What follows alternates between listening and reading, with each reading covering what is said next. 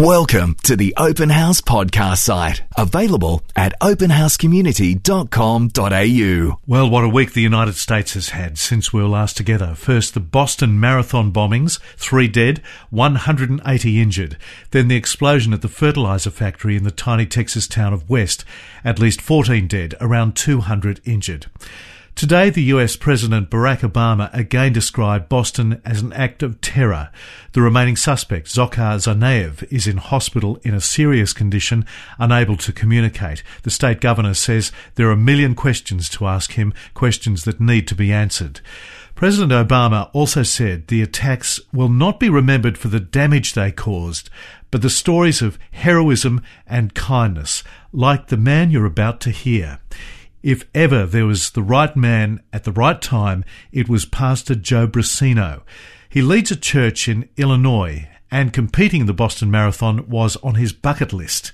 He has a moving story indeed of what it was like on the ground. He's just conducted a service at his church remembering the victims, and I'm so glad that he joins us now on Open House. Pastor Briseno, welcome. Thank you, sir. So grateful for your time, Joe.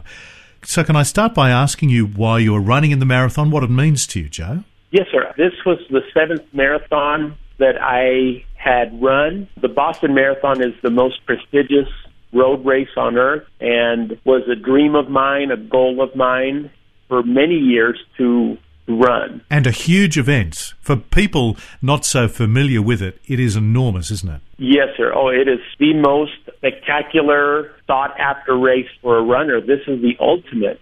23 to 27,000 runners from all over the world. So take us to the day. As I said, you were a few hundred metres away from the finish line when these blasts went off. Take us into that moment, Joe. We were about a half a mile away from the uh, finish line. I was running, and the first thing I noticed to my left were about eight police officers in full regalia running on foot, running towards the city.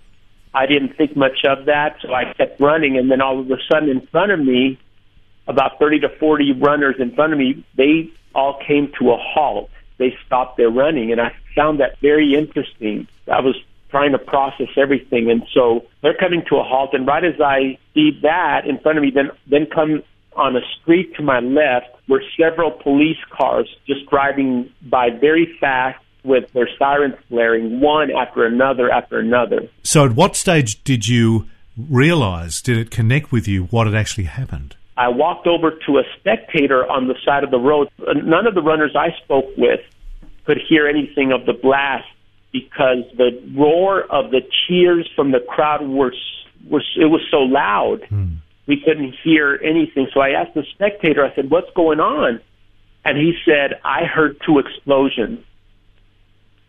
As soon as he said that, Lee, I knew something very wrong had happened. I I almost thought this could be a terrorist attack because we are on a world stage. Somebody wanted to make a statement. And yet, for an event of such goodness and such health, it's also probably one of the last moments that you'd expect a terrorist attack. Yes, sir. I never in my wildest dreams did I expect something like that. So your initial response was what? My initial response was I, I need to call my wife and let her know that this is happening because I don't want her to find out and be worried because she was tracking my run and she knew that I was very close to the finish line so I, I, I carried my cell phone with me on a little belt. I dialed my wife. I told her what had happened. I said, I'm safe. Told her we're at a standstill. They stopped the run. Stay calm. I told her I loved her. I wanted to make sure I told her that. You never know what's going to happen. No. There was a sense, Lee, that whatever had happened, those two explosions, that it could be ongoing, that there could be more. But that's all I knew. So I, I hung up the phone with her. The runners were just kind of looking around.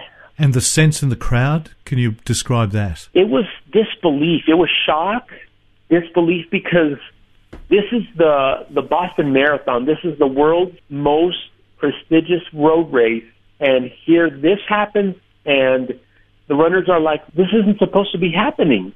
So there was shock, there was you know we were tired, we were emotionally spent. It was slower for us to process what's going on because we were fatigued. I'm sure that's true. It's probably a, helpful thing to remind us of because you'd just gone through literally running a marathon. Yes, sir. We, we're talking among ourselves. I overheard a runner say, our bodies are cooling down fast because we were running and our bodies are warm, but the temperature outside was cooler. It was in the mid 40s now. And our bodies were cooling down fast, and there was a concern that we could go into hypothermia. The initial concern was either let us keep running or bring buses and bus us away, divert us to a different finish line. At what stage did it turn from shock to anger, Joe? I think it went from shock to deep fear before it went to anger. I called my wife. Here's an example. I called my wife a second time because I was antsy now. I wanted some details. And she had told me that all they were saying is there had been two explosions at the finish line, that there had been some people affected, and I was deeply concerned. And at that point, there were other people apparently making phone calls. One lady, as I'm talking to my wife, Lee, for all intents and purposes, she loses it emotionally. She just collapses emotionally. She begins to yell out. She said, "My sister, my I don't know if she made it. I don't know." And I said, "Miss, you know, I was talking to my wife, and I said, Miss, are you okay? I'm a minister. Are you okay?"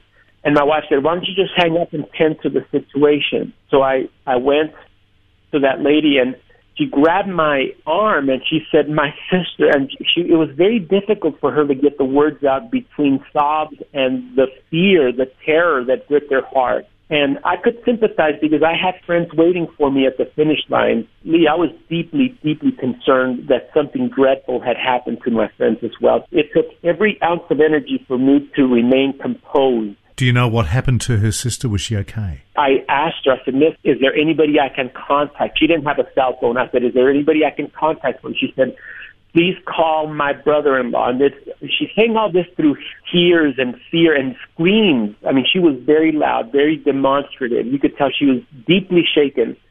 So I dialed the number. I get the gentleman on the phone. I said, sir, your sister-in-law would like to talk to you. And she's yelling. She said, is so-and-so all right? Is my sister all right? He reassured her that everything was fine. She yelled, my sister is fine. And she said, minister, minister, that's what she called me. She's like, minister, minister, please pray with me. And so I gently put my hand on her shoulder and she grabbed me, you know, like she was an, a much older lady, about late 50s, early 60s. She grabbed me and, and, and we were praying and, uh, and I just said, Lord, just help her, comfort her you know, I, I try to be calm for her. I try to soothe her. I try to reassure her everything is going to be okay. So that settled down. But then there were other little incidences like that that began to break out a little bit. Not not among all the crowd, but all the while, other runners more concerned, maybe not demonstrating fear or crying or yelling, but I knew that they were deeply concerned. So I would engage them in conversations as a diversion away from the concern. Joe, you were the right man at the right time. Thank you, sir. I just was trying to be of ministry through presence. There were so many runners. They tried to bring us water, but there was such a there's very little supply of it. You know what bottle I had, I drank a little bit, but I would share with whoever needed water. I, I just try to be more aware of those around me because it, the situation was getting very tense. Joe, as I said, you've conducted a service at your own church in nearby Illinois about this yes, today. What have you said to your yes. people about not only your experiences, but many of the questions that are raised at moments like this? I told them that evil is real in the world today, that God is good always, that God does not cause bad things, that people can cause evil things, that we have a spiritual enemy that can bring about catastrophe and destruction to people's lives. It is God's love that reaches out to people in desperate need. Um, we wanted to present the hope of Jesus Christ in the here and now and in eternity for people. I'm sure you'll be of enormous help to your congregation in processing the events of this past week. And as I said, you are the right man at the right time on the day. Could I ask you, though, personally, how you've yes. processed this, how you cope it's been very difficult, difficultly personally. I, I'm normally a, a stoic person when it comes to my emotions.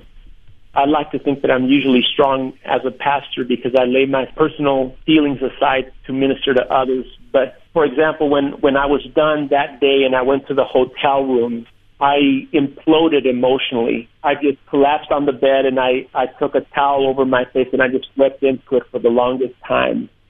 It was very, very difficult and still is. You know, every now and then I'll, I, I'll be okay and then it'll hit me again the full weight of just ha- what happened. It seems like with time, the magnitude of the tragedy just hits you all over again. It's like waves of, of realization. Yes. So I allow myself in my private moments to process, to weep, to pray, to talk to God, to just do whatever I need to sort through it all. I gain a lot of strength from God. God has been the source of my strength through all this, especially as a pastor with the weight of leadership upon me and the responsibility of life, uh, you know, that I need to lead spiritually.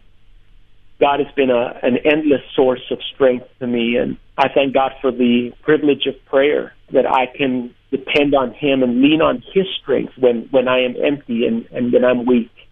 Joe, I'm sure you're an absolute inspiration to your congregation as you were to people on the day and as they hear you speak so powerfully across Australia and beyond. I'm so glad you've joined us. Thank you so much indeed for joining us on Open House. Thank you, Lee. Thank you so much. We hope you enjoyed this Open House podcast. To hear more from Open House, visit openhousecommunity.com.au.